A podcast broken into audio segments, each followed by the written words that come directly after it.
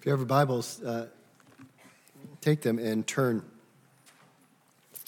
in them to the book of Genesis. We are nearing the end of our little series on Genesis 1 to 11, and we're concluding our time with Noah. We've been considering Noah for two or three weeks now at this point. Uh, just a reminder that Noah is the 10th from Adam.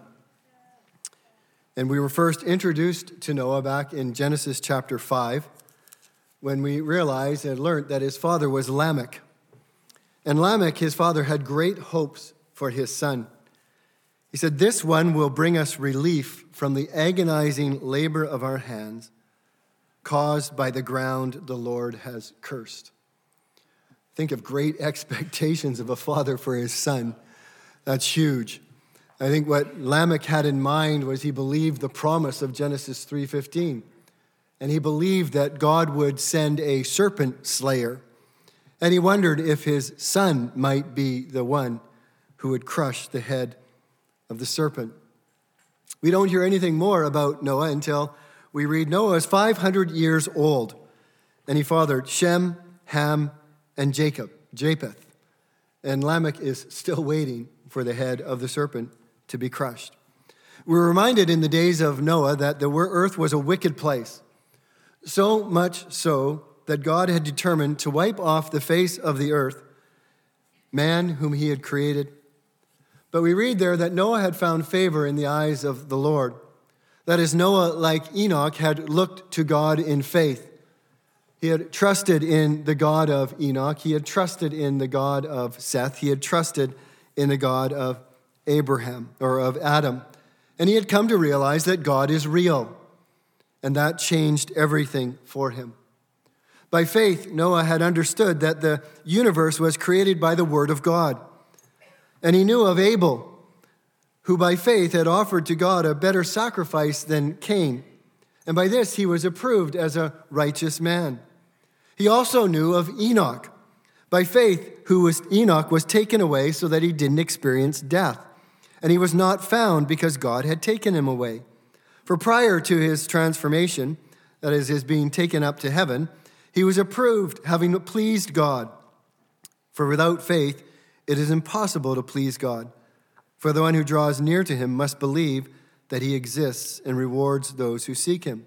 So too, Noah was a man of faith. And we read of Noah by faith after being warned, or Noah by faith after being warned about what was not yet seen. In reverence, he built an ark to deliver his family.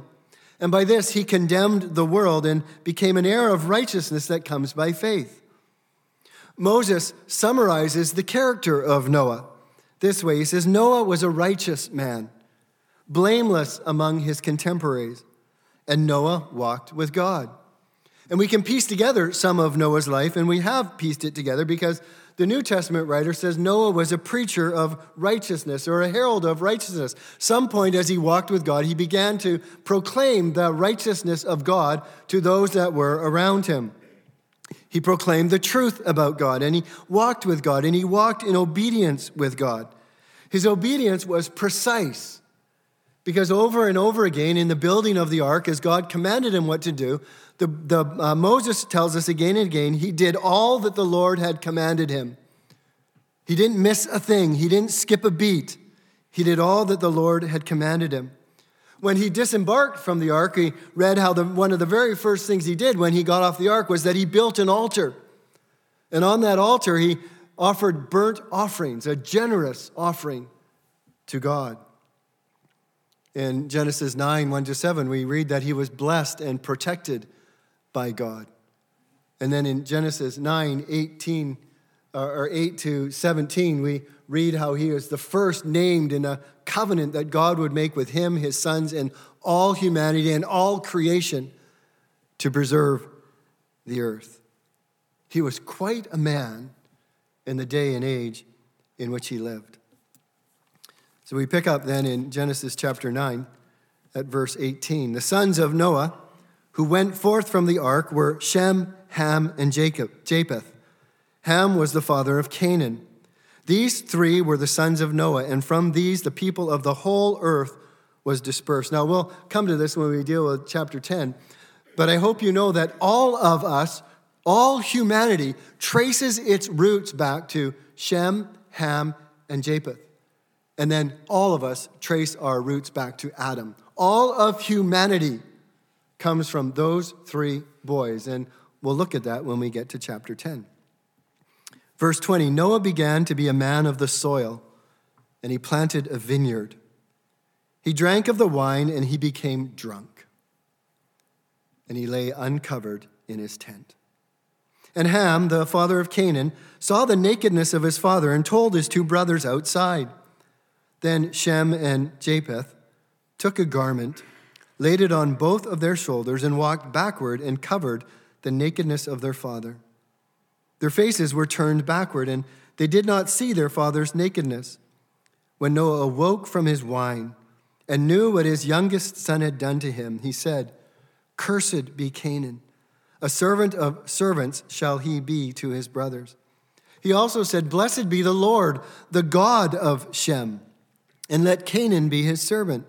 And may God enlarge Japheth, and let him dwell in the tents of Shem, and let Canaan be his servant. After the flood, Noah lived 350 years. All the days of Noah were 950 years, and he died. One individual that I read in a different context says the biographer's problem is that he never knows enough. The autobiographer's problem is that he knows too much. But when God writes a story, he knows everything, and he always tells the truth. And so we're confronted with Noah's sin. Sometime later, righteous rescued Noah, lay naked in his tent, passed out in a drunken stupor. There's no way around this. There's no explaining it away. Sometime later, it had to be sometime later because he would have had to have planted a vineyard. Sometime later because he would have had to cultivate those vines and then pick the grapes and allow the grapes to ferment. Sometime later because Canaan was Ham's fourth son and he's mentioned here as assuming that he was being born.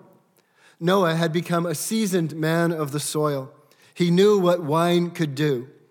And so, sometime later, he was utterly inebriated. He stripped himself naked and lay passed out on the floor of his tent. Any of you who have read the Bible know the Bible presents the good and the bad of the people of God. There's times at which I'm glad I'm not in the Bible.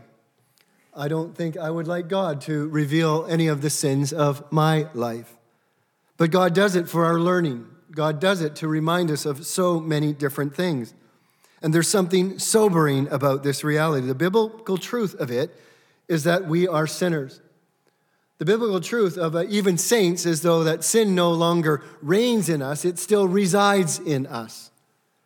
And we need to be aware of that. The battle of Romans 7 continues until the day that we die, and you need to refresh yourself about what Romans 7 says about the battle of the believer. You go to 1 Peter chapter 2 verse 11 and there the writer tells us to abstain from the fleshly lusts which wage war against our soul. We are saved, but we are not yet fully sanctified. And the need to pursue sanctification extends to the moment that we breathe our last breath. Truth is, if we say that we have no sin, we are deceiving ourselves and the truth is not in us. If we confess our sins, he is faithful and just to forgive us our sins and to cleanse us from all unrighteousness. If we say we don't have any sin, then we make him a liar, and his word is not in us. But sometimes we have a difficult time facing up to the evil and the sin that we find in ourselves. Noah was the last man on earth that we would have thought would have sinned in such a grievous way. But he did. And it's a warning, I believe, to each one of us. We might think of his sin, after all, as a little sin. after all, he just got drunk. And after all, he passed out in his own tent. He was naked in his own tent.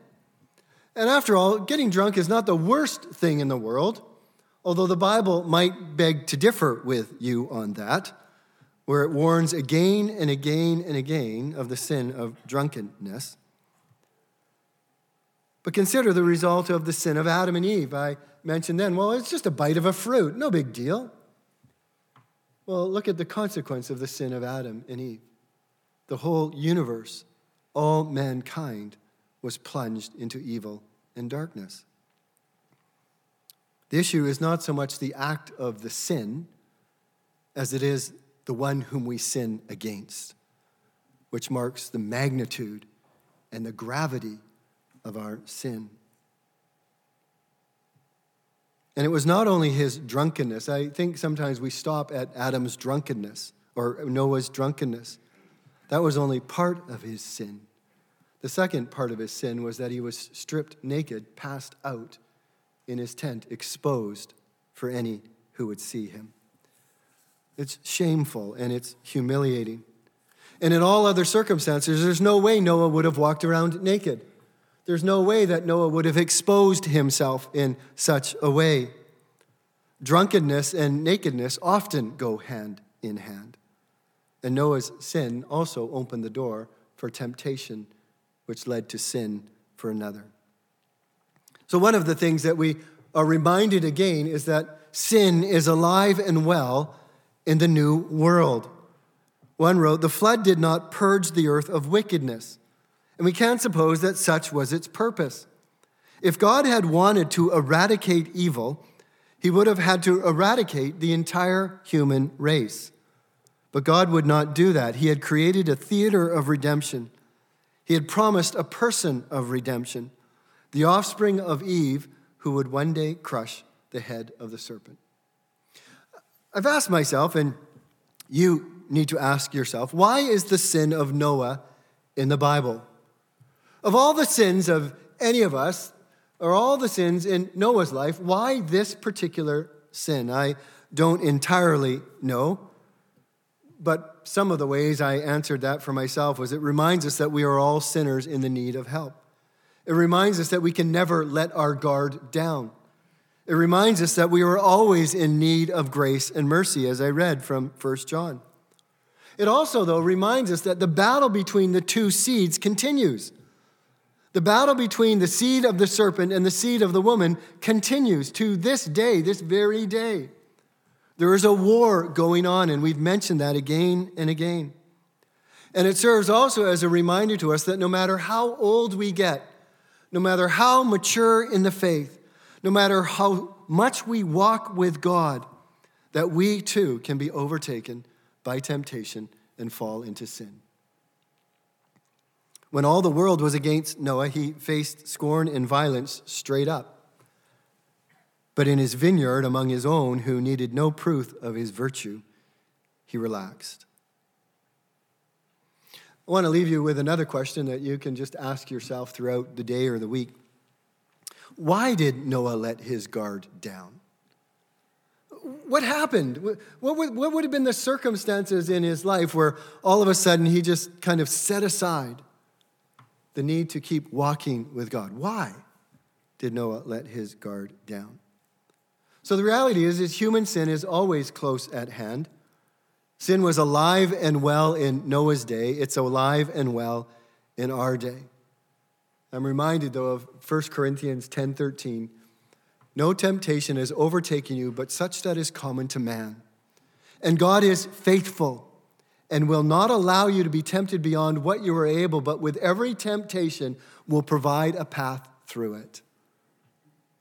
Also, remember John, 1 John 1 9. If we confess our sin, he is faithful and just to forgive us our sin and to cleanse us from all unrighteousness. Then we have Ham's sin. Ham was the youngest of Noah's three boys. Japheth was the oldest, and Shem is in the middle.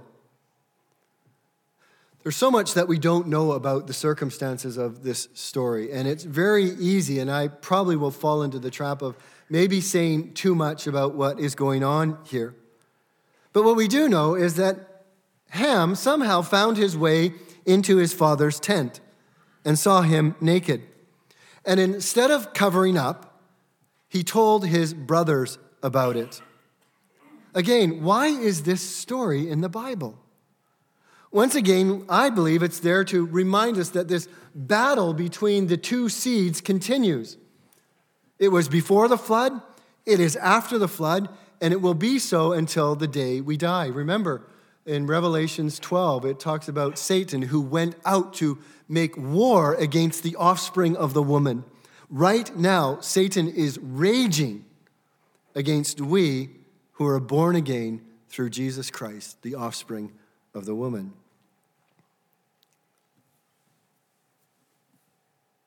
As we know that out of this will become a delineation between the seed of Canaan and the seed of Shem. Shem, as you know, will be the father eventually of Terah, who is the father of Abraham, who is the father of all those who have faith in Jesus Christ. And Abraham's line leads us all the way to Jesus Christ. So there's a delineation that will take place in this particular instance that we need to sit up and notice. In this very instance, though, we see the seeds of this tension as Ham is much more eager to point out his father's sin and exposure than he is to cover it up. The first thing that he does, does is he runs outside the tent and he broadcasts what he has seen to his two brothers. He's mocking his father, he's humiliating his father, he is dishonoring his father when he saw his father naked. I don't want to imply that there's anything more that took place there other than he lingered longer than he should have. He thought things that he should not have thought, and he didn't do what he should have done. Maybe he had been watching his father drink. Maybe he had been encouraging his father to drink. Maybe they had been together drinking uh, and watching one another drink too much. As Habakkuk 2:15 says, "Woe to him who makes his neighbors drunk. You pour out your wrath and make them drunk in order to gaze at their nakedness. Could it be that Ham deliberately went into his father's tent at some point after noting his father was drunk to make sport of him? Was there something in his head that started to work? How can I use this against my father? How can I use this to humiliate my dad? How can I use this to create division and tension in our family. He certainly dishonored his father by lingering there. And so, in the process of telling his brothers what he had seen, what he really wants to do is turn his brothers against his father. What he wants to do is create division within the family. Proverbs 10 12 says, Hatred stirs up strife, but love covers a multitude of sins. Ham was seeking to make matters worse. Ham was seeking to stir up strife in his family. Again, another proverb says, Whoever covers an offense seeks love, but whoever repeats a matter separates close friends.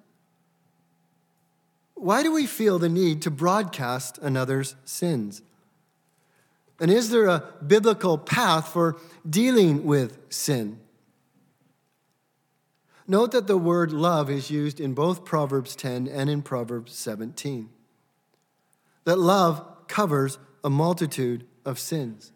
Now, this is not the kind of love, and this doesn't mean that, that love uh, means sweeping things under the rug. Nor does this mean that love avoids the difficulty of confrontation when we are aware of another sin. Nor does it mean that love somehow absents itself from the responsibility of discipline. But there is a time and a place in which love covers a multitude of sins. And there is a time and place where exposing and uncovering and declaring and broadcasting another sin creates disharmony and division. Proverbs 6, 19 or 16 to 19 begins this way There are six things that the Lord hates, seven that are an abomination to him. That should cause us to sit up and say, what is it that, that God really hates? What is an abomination to him? Because that should be a way in which we guide our lives and direct our lives. We want to be like our Heavenly Father. We want to love the things that He loves and we want to hate the things that He hates. The very last thing on the list of the things that God hates that are abomination to Him are those who sow discord among brothers. This is huge for our Heavenly Father to sow discords among His family. And the same would go even to sow discord among one another in this particular fellowship and body of Christ. 1 Peter 4 8 says, Above all, keep loving one another earnestly, since love covers a multitude of sins.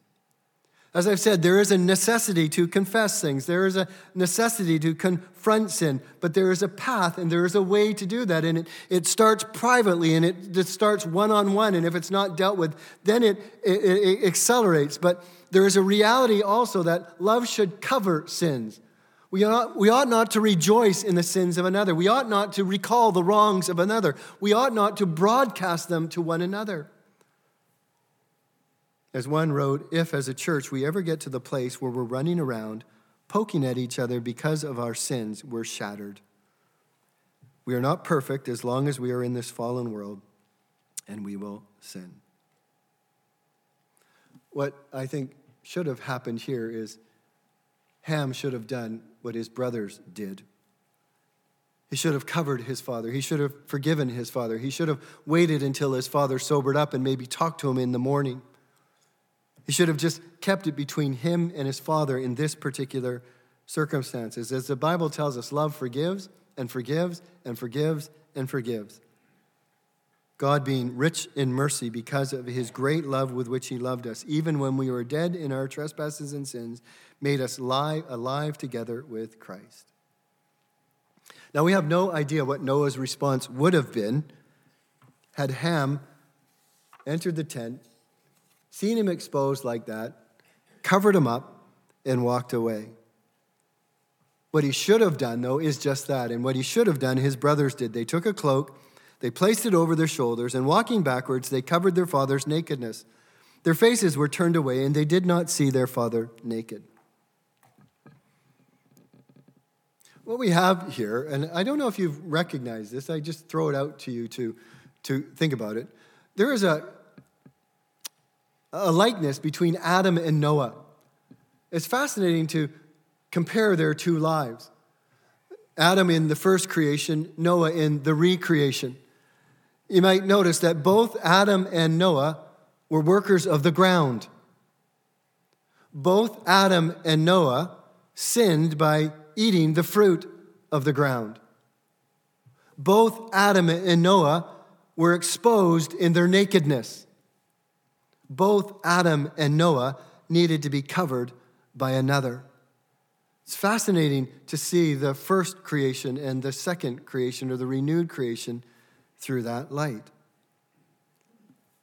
Shem and Japheth were not sucked into their brother's trap. They didn't revel in their father's sin. They didn't dishonor him. They didn't humiliate him. Rather, they took appropriate steps to keep themselves from sinning and to cover their father's shame. We might say once again that the veracity or the truthfulness of the promise of Genesis 3:15 is in the hands of Shem and Japheth. Then we read in verse 24 when Noah awoke. Notice it's very clear, there's no mistaking. When Noah awoke from his drinking, the reason that he was passed out because he was drunk and he was so drunk that he passed out in his tent. And so basically, it says when Noah sobered up, when Noah came to after his drinking, and he learned what his youngest son had done to him. Fascinating, this learning what had done to him. It's familiar words in, in Genesis 3.15. God says, What is this you have done to Adam? In, in Genesis 4.10, he says, What is this that you have done to your brother Abel? And now here we learn that, we read that Noah learned what his youngest son had done to him. We don't know how he learned it. Uh, it's speculation to try and figure it all out. We simply know that he found out what his youngest son had done. And then we have the only words recorded of Noah in all of the Bible. And they make it clear how serious Ham's sin was. Again, we might not be able to put our finger exactly on the sin of Ham, although I think I suggested some of the things that were sinful about it. We can be sure, though, from Noah's cursing of his youngest son, that it was serious.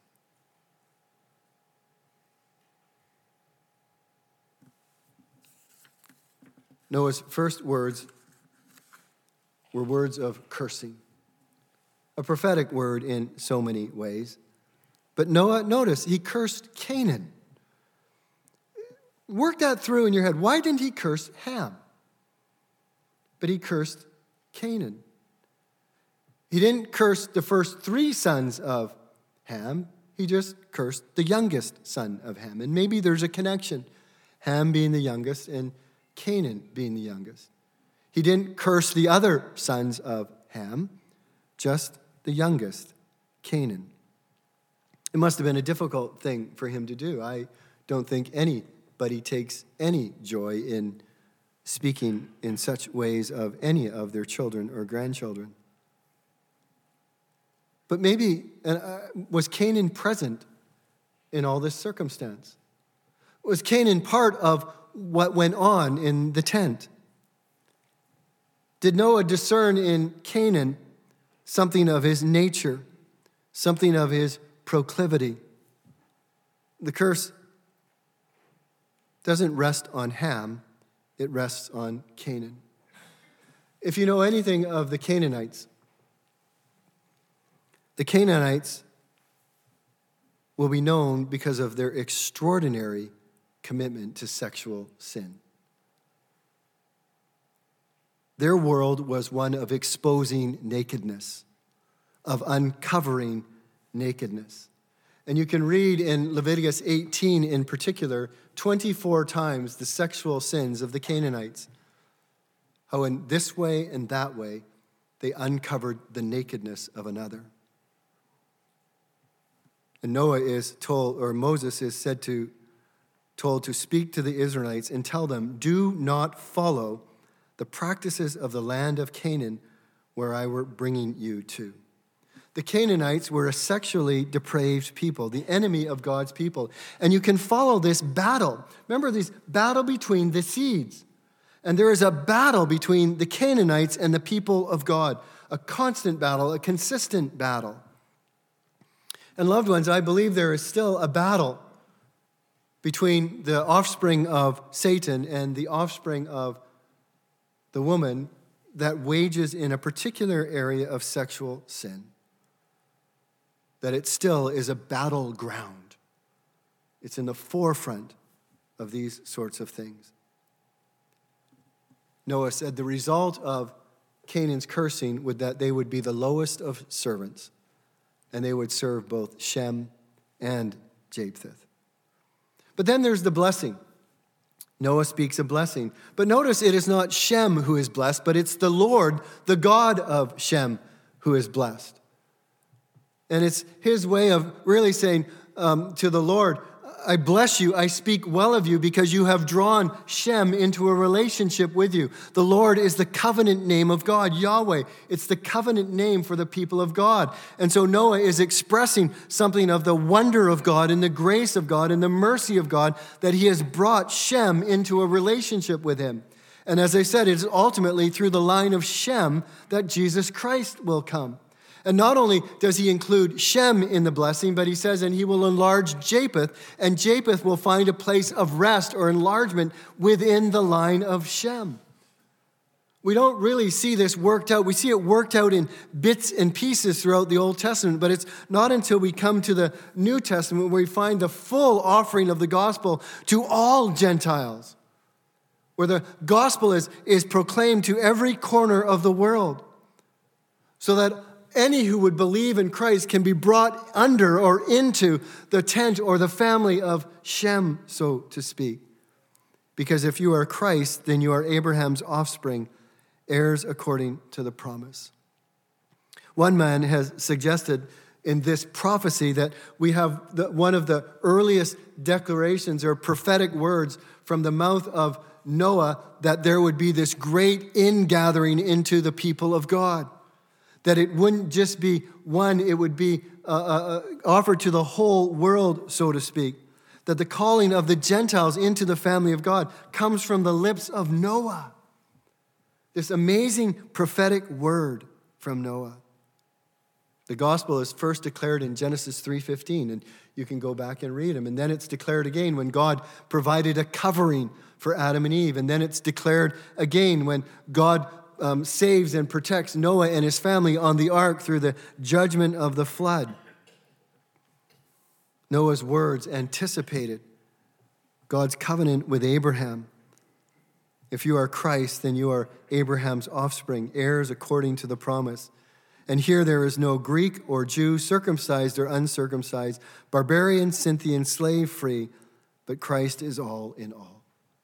Wonderful words of blessing from Noah. And then the final thing that you see, the rest of the story, is in the last few verses 28 and 29. Noah lived another 350 years after the flood. That's a long time. It would have been amazing to sit down outside a tent and have a meal with Noah and say, Noah, tell me, what have you seen?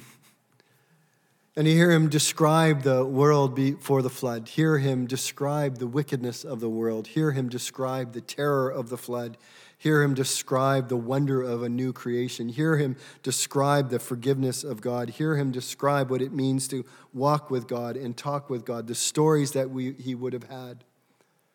For 350 years after the flood, Noah lived. He died at the age of 950 years. That's a lot of years. The second oldest man, I guess, on the earth, at least we know of. But listen carefully to the very last words that are spoken of Noah. Do you see them there in verse 29? And he died. Significant words, first of all, because biblically they take us back to Genesis chapter 5. It's like this now is the connection with Genesis chapter 5. Not only does it connect Noah with the line of Seth, which takes us all the way back to Adam, but it reminds us that Noah too was mortal and that there is a day coming for all of us in which those words will be said of us. And he died, or and she died. Unless the Lord comes back before that day, it is certain that we all have a date on the calendar in which it will be said of us, and he died, or and she died. And then, very clearly, the writer of Hebrews said, It is appointed unto a man once to die, and after that comes the judgment. I don't think it's ever a futile thing to consider your death. I don't think it's ever a waste of time to wonder about that day when you will die. To think about if it will come sooner or later, to think about if it will come quickly or slowly. But think about it, you should. And I say, think about it, you must. Because we will all die one day, and we will all then stand before the judgment seat of God. And however you die is how you will stand before God. If you die in your sins, you will stand before God in your sins. If you die in Christ, you will stand before God in Christ. So, the very best thing that you can do as you're thinking about your death is settle out of court.